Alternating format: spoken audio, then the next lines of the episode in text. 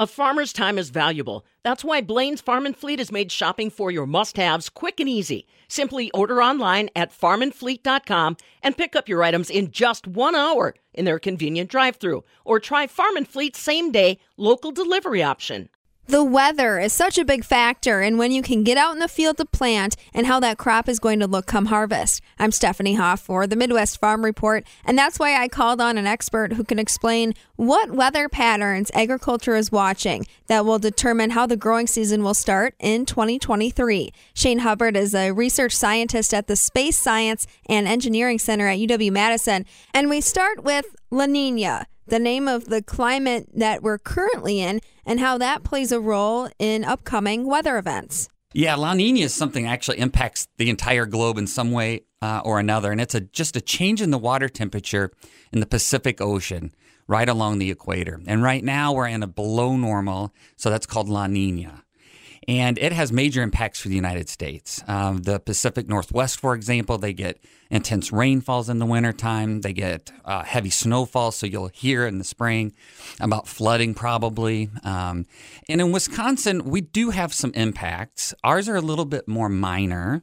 um, but we do have impacts from that. We can sometimes see cooler than average temperatures in the wintertime, and we see warmer falls actually. And La Nina really only impacts the U.S. between November and April. And then after April, it begins to wane here in the in the United States. Is it going to stay La Nina for a while? When do we see changes and, and what are the implications of those changes? So we, we're more certain when we have La Nina because we can track those climate impacts over time and it has a profound effect on the United States. But as we transition out, that's when we get into more uncertain territory because there's other drivers we don't understand as well. And so we'll be a little more certain this winter about what we're going to see for temperature and precipitation. But then as we get into, say, April, May, June, July, things will be less certain. And what we do as climatologists and forecasters is we look at analogous years. So, what happened the last time we left La Nina and started to transition, and what did those years look like? Let's look at this winter. Any projections for what we're going to anticipate in terms of moisture or temperature? We're already seeing a classic La Nina. Um, when we look at previous La Ninas, we had uh, warm Novembers, above normal Decembers, and we generally see a transition in late December and then into January to cooler than normal temperatures. And so we find that our winters are often um, either around average or below slightly below average, and we're already seeing that start to take place. Great November, pretty nice start to December, right? And then the other thing that we notice in terms of precipitation and snowfall is below normal precipitation over the winter and often below normal uh, snowfall. And we've seen that for the past two years as well. And that has its own implication because, I mean, this spring we were in drought conditions because we didn't get enough moisture in the winter. Yeah, and if we think back to 2008, 2007, 2008, that really wet uh, fall, and then that all that precipitation we had in the winter really drove that flooding situation, high moisture conditions, almost all spring and summer. And um, we're we're not going to see that this winter.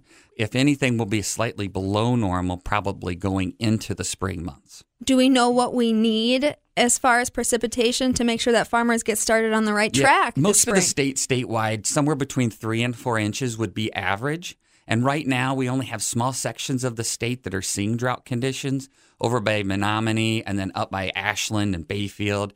They're under drought conditions right now. Majority of the state's doing well with soil moisture and precipitation. So if we can get average, we'll be good in the spring. When we talk about the weather, it's almost always about looking ahead and trying to predict what's going to happen. But a lot of the information you forecast comes from what we experienced in the past. So I wanted to ask you if you've noticed anything in 2022's growing season that will influence what happens in 2023 as we've come out of La Ninas, we've had a little bit of a mixed bag. We've had some springs like the April to June time period where it's been pretty wet, but starting off with dry conditions or average conditions now may not necessarily mean flooding, right?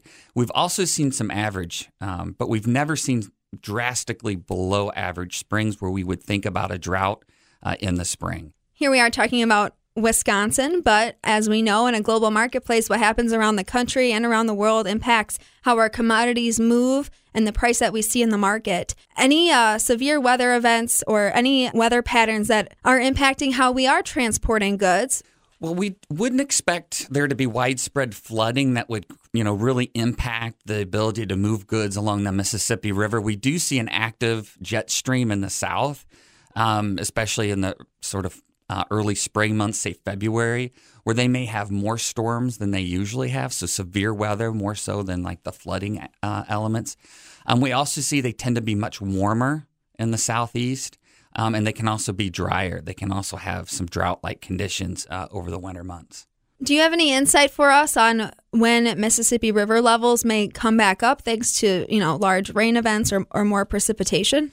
So now we're transi- transitioning out of La Nina. We tend to see less flooding, you know, in that watershed uh, when we have La Ninas. As we start transitioning out of that, I think we may start to see more of those conditions. I think 2018 uh, was the last time we saw the major impacts on the Mississippi River. There were a number of days, I think, set records, hundred and some days above flood stage, uh, and some of the gauges along the Mississippi there uh, in Iowa and in uh, Illinois. And I think we should be good until you know the fall, and then we might see an increase in that potential. What other information can you offer us about what's happening around the world in terms of those weather seasons, like monsoon season or earthquake season, that agriculture may have to pay attention to. We're seeing some other things going on in different places in the world. I mean, Australia's been looking at drought conditions. Um, we're winding down hurricane season. We had quite a bit of activity um, in Asia with uh, with hurricanes this year um, and typhoons. Typhoons, I guess, is what they're called there, rather than hurricanes.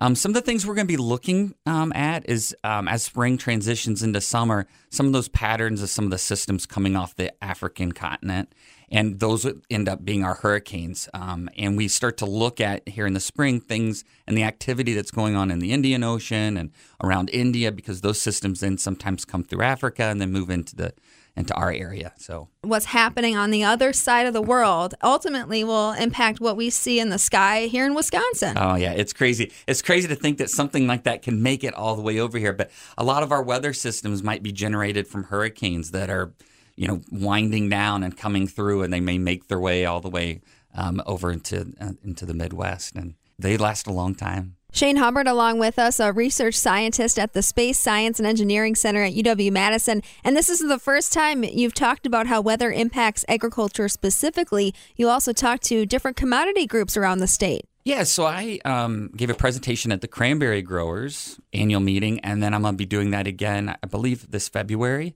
um, and then potato growers as well. And so I do as much as I can. I, I, come from a family of farmers, and so I do as much as I can to connect with farmers uh, in the state. Um, also, we had when we had flooding up by Baraboo, we did meet with a number of farmers about the flooding and and what their take on the causes for that flooding. Uh, was and and try to think of solutions that we might be able to provide back to the county um, to see if we can uh, maybe help that situation. When you're out there engaging with the industry, what are those top questions uh, that you get from farmers? Why are you always 50% wrong? No, they, they really, um, farmers are so engaged with the weather. And I'm sure that is why I became so fascinated with having a family of farmers, and they're always really trying to take a look at, you know, you know, when can we get out in the field, and when can we go and bring crops in, and and, and what's the growing season um, season look like? A lot of times they want to know where data is. So, where do I go to get the best forecast? Where do I go to get the best radar information? I could tell the best forecast is from the National Weather Service. Um, there's hands down is definitely the best place to get a forecast. But then they want to know where the what's the new app or what's the new website or what's the you know, and so you're you're constantly sort of helping them navigate that water because it changes so quickly. Where I would might send someone today for a weather app is not where I may send them tomorrow because that whole space changes so fast. Any work coming out of your department at UW Madison uh, that may be notable for agriculture to take a look at? So, we're doing a number of things. We just finished a statewide flood assessment um, that could be applied to looking at agricultural land and the potential for flooding uh, in agricultural land. We're doing a similar thing where we're looking at agriculture in Georgia, um, but that similar could work could be could apply here. Um, some of the other things going on in our building um, is tracking severe weather. I know there's a lot of interest for that here in the state of Wisconsin. Some of the folks that are working on that uh, that research, they've really been able to increase some of the lead times and potential to understand if a storm may become severe or not uh, with lightning, tornadoes, hail, all of those things that I think uh, farmers here in the state would be interested in. And they can find that they go to our website, which is at the Space Science and Engineering Center. You mentioned uh, folks can always turn to the National Weather Service for reliable forecasts, and they're always trying to recruit folks to contribute weather reports. Is that also important uh, for your work as well? That information is so valuable. Even in my work, where I do a lot of work with flooding and understanding the risks to flooding, I can look at that gauge information. And the more sort of dots on a map that we can have, the better we can understand how much precipitation has fallen.